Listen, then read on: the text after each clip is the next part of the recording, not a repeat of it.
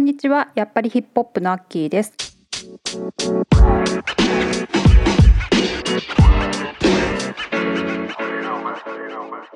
今回はサンプリング訴訟から見るヒップホップということでサンプリングについて語っていきます。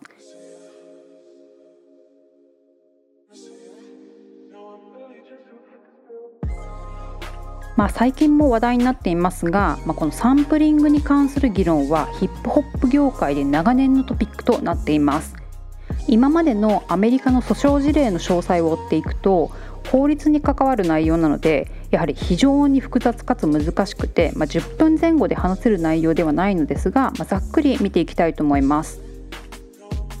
まずサンプリングの定義ですが日本のウィキペディアだと既存の音源から音や歌詞の一部分を抜粋し同じパートをループさせたり継ぎはぎするなどで曲を再構築して新しい音楽を作る手法というふうに書かれています。しかしアメリカのウィキペディアを見るとサンプリングとはサウンドレコーディングの一部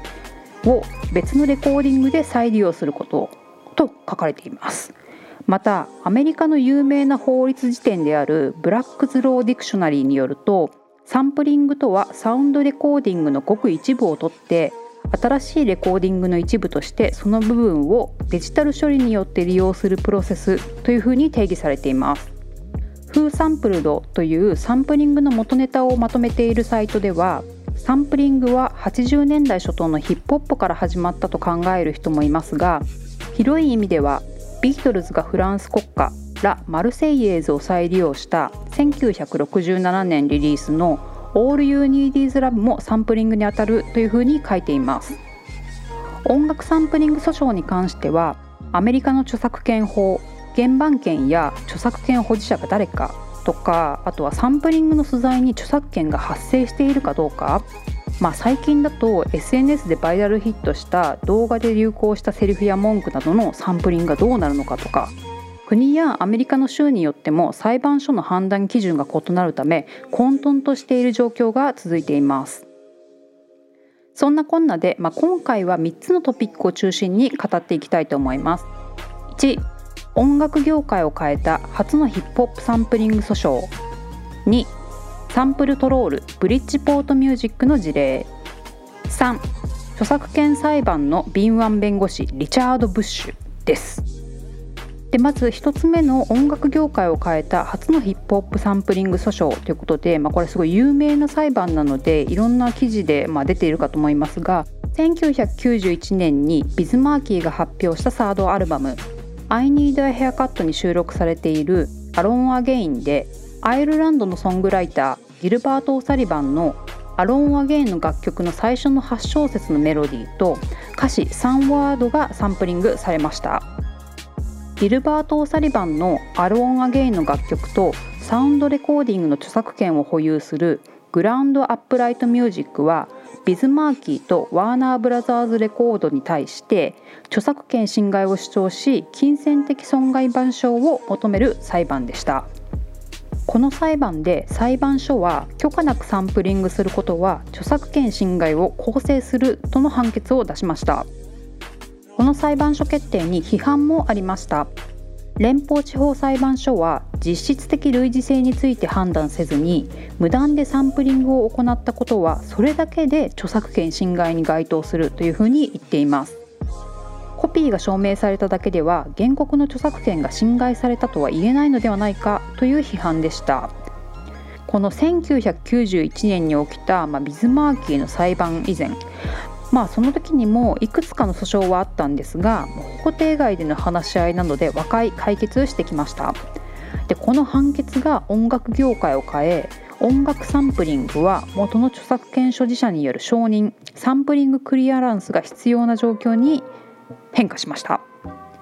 でこれに関してもアメリカには著作権法で定められている著作権の例外規定の一つフェアユースという日本にはないものがあったりですとかあと州によっても判断基準が異なったりと非常に難しいかつ混乱した状況を作り出しています。国際ポピュラー音楽研究協会という団体が発行している機関誌に掲載されていた How Copyright Affected Sample Based Music 著作権がサンプルベースのヒップホップにどういう影響を与えたかという、まあ、その論文を見てみると1991年を境に1曲でサンプリングされている元ネタ数がめちゃくちゃ減っているデータがあります。1986年から1998年までにリリースされたビースティーボーイズ、デラソウル、パブリックエネミー、ソルトエンペパー、トライブコールドクエストのアルバムに収録されている楽曲1曲あたりに使用されているサンプリング元ネタ数の平均値を分析したデータでは1989年が1曲あたりに使われている元ネタが一番多い時期で4.1曲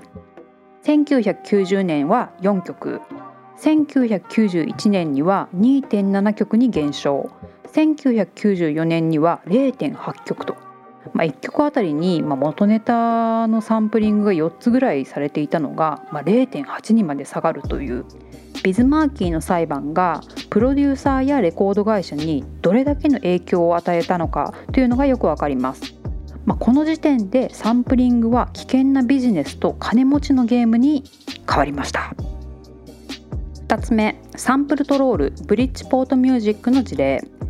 で皆さんこのサンプルトロールって聞いたことがありますでしょうか？で日本語で解説されている記事もちょっと見つけられなくてあれだったんですけど、まあ、サンプリング警察みたいな感じで、まあ、ラップやヒップホップの楽曲で、まあ、ちょっとでもサンプリングされているのが分かると「はいアウト!」著作権侵害です金よこせっていう感じの、まあ、音楽業界にとってはちょっとあの敵敵というかねなんかあの恐怖を感じるような、えっと、現象でございます。ブリッジポートミュージックは1969年にアーメン・ボラディアンという元音楽プロデューサーが設立した会社です。アーメン・ボラディアンは60年代にはデトロイトでサウンズ・オブ・ゴスペル・レコードというゴスペル音楽を扱うレコード会社やジョージ・クリントンのファンカデリックのリリースでも知られるウエストバウンドレコードを創設した人物でもあります。でこのブリッジポートミュージックという会社はアーメン・ボラディアン以外の従業員がいないワンマン経営の会社で、まあ、1970年代にジョージ・クリントンファンカデリックパーラメントの楽曲の著作権のほとんどを手に入れています。いくつかのケースでは契約書を作ってジョージ・クリントンの署名を偽装して著作権をブリッジポートミュージックに割り当てたという話もあって1999年にジョージ・クリントンがブリッジポートミュージックを訴えたという経緯もある会社です。ジョージ・クリントンの楽曲は80年代から90年代のヒップホップ楽曲ですっごくたくさんサンプリングされています。ジョージ・クリントン自身に関してはサンプリングに対してポジティブなコメントを寄せています。しかし2001年にブリッジポートミュージックは800人以上のアーティストとレコード会社に対して500件近くの著作権侵害訴訟を起こしています訴訟の対象になったアーティストは JG、ビギー、パブリックエネミー、ビースティーボーイズ、ドクター・ドレーまでもうほんとヒップホップ界の豪華アーティストが対象になってしまいました。この500件近くの著作権侵害訴訟の中で3つの事例をご紹介したいと思います。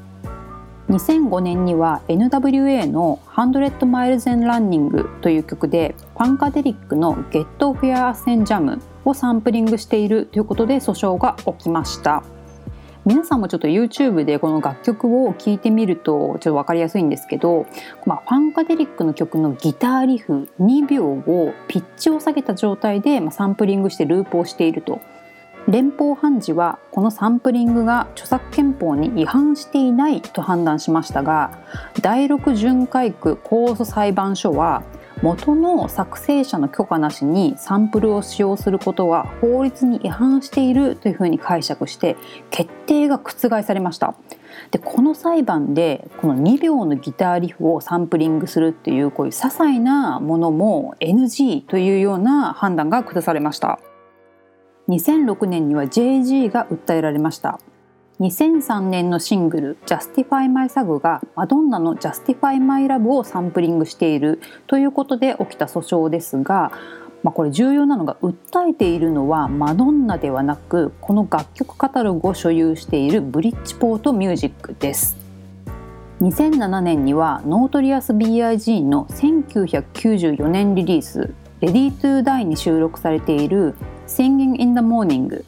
がオハイオプレイヤーズの曲「Singing in the Morning」の著作権を侵害しているということで訴えられます。アーティストが実際に自分の著作権を管理していれば、まあ、少しもうちょっとねあのシンプルな話になったかもしれないんですけれどもこのジョージ・クリントンの事例のように、まあ、著作権が、まあ、他のなんていうのこのカタログ会社が管理しているという、まあ、状況もあったりだとかで、まあ、こんな裁判が起こってしまったと。ブリッジポートミュージックが2000年代に入ってなぜこんないきなりね過去のラップ楽曲の著作権侵害を訴える訴訟を起こしまくったのかというとその背景には敏腕弁護士リチャード・ブッシュという人物がいます。彼は2000年にブリッジポートミュージックで著作権の管理を担当していた女性の旦那と同じタクシーに乗り合わせてブリッジポートミュージックに出会います。このリチャード・ブッシュ曰く彼はブリッジポートミュージックとともに全ラップミュージック業界を相手に訴訟を起こす計画を立てたというふうに語っています。3つ目敏腕弁護士リチャード・ブッシュ。2015年に TI とパレルをフィーチャーしたロビン・シックの Blurred Lines。今夜はヘイヘイヘイが故マービン・ゲイの「ガットゥ・ギビラップ」の著作権を侵害しているという訴訟が起きました。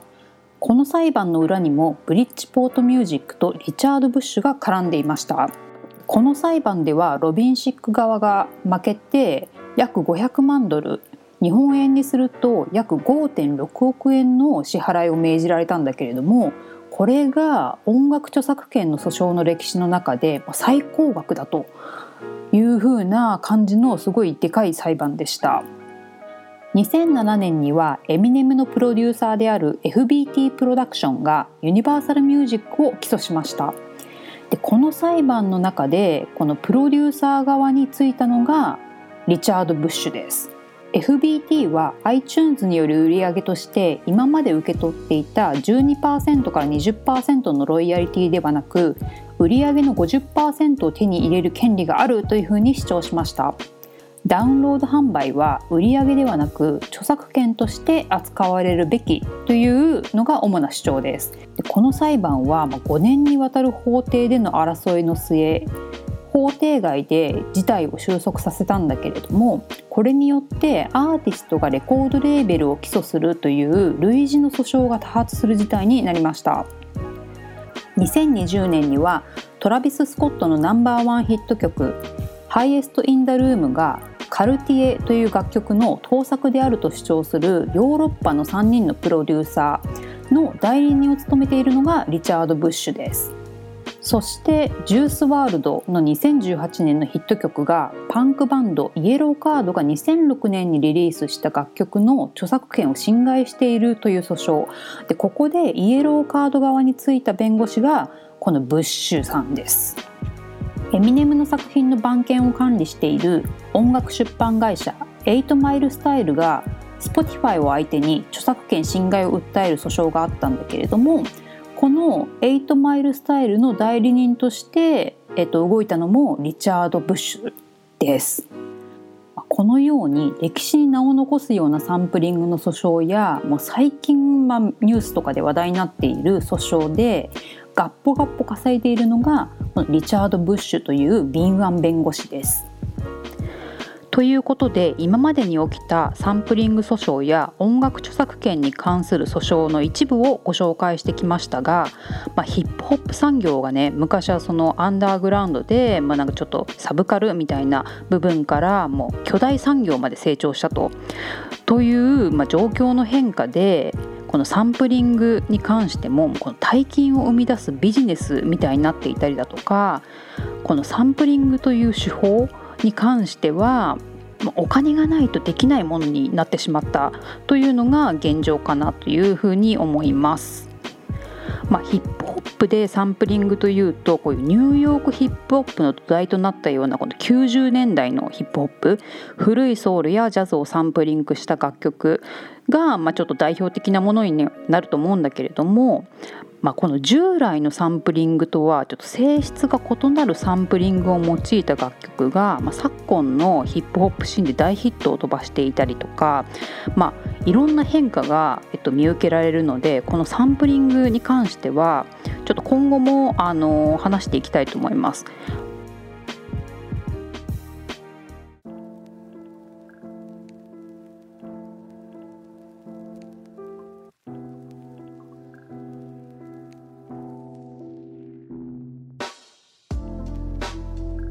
ということでやっぱりヒップホップ今後もこういったニッチな情報をちょっとお届けしていきたいと思います。では